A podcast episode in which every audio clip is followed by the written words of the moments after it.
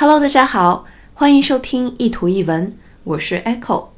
来看今天要跟大家分享的这句话：Not every person is going to understand you, and that's okay. They have a right to their opinion, and you have every right to ignore it. 再来一遍：Not every person is going to understand you, and that's okay. They have a right to their opinion, and you have every right to ignore it. Not every person is going to understand you. 不是每个人都可以理解你，and that's okay。那也没关系啊，知己难求，没有必要因为别人不懂你而烦恼或者沮丧。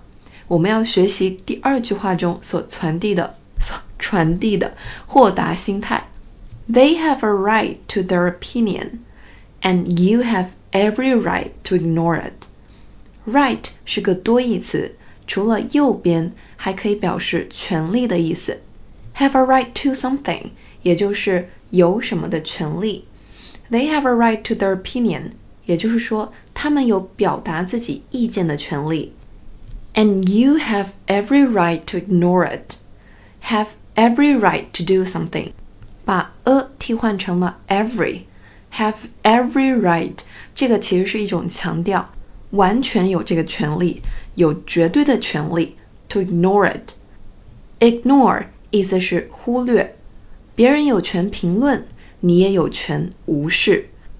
在生活中，有时候要学习忽略一些流言蜚语，才能更好的保持积极乐观的心态。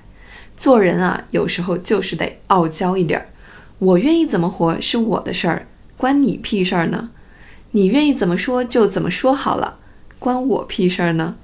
Not every person is going to understand you, and that's okay.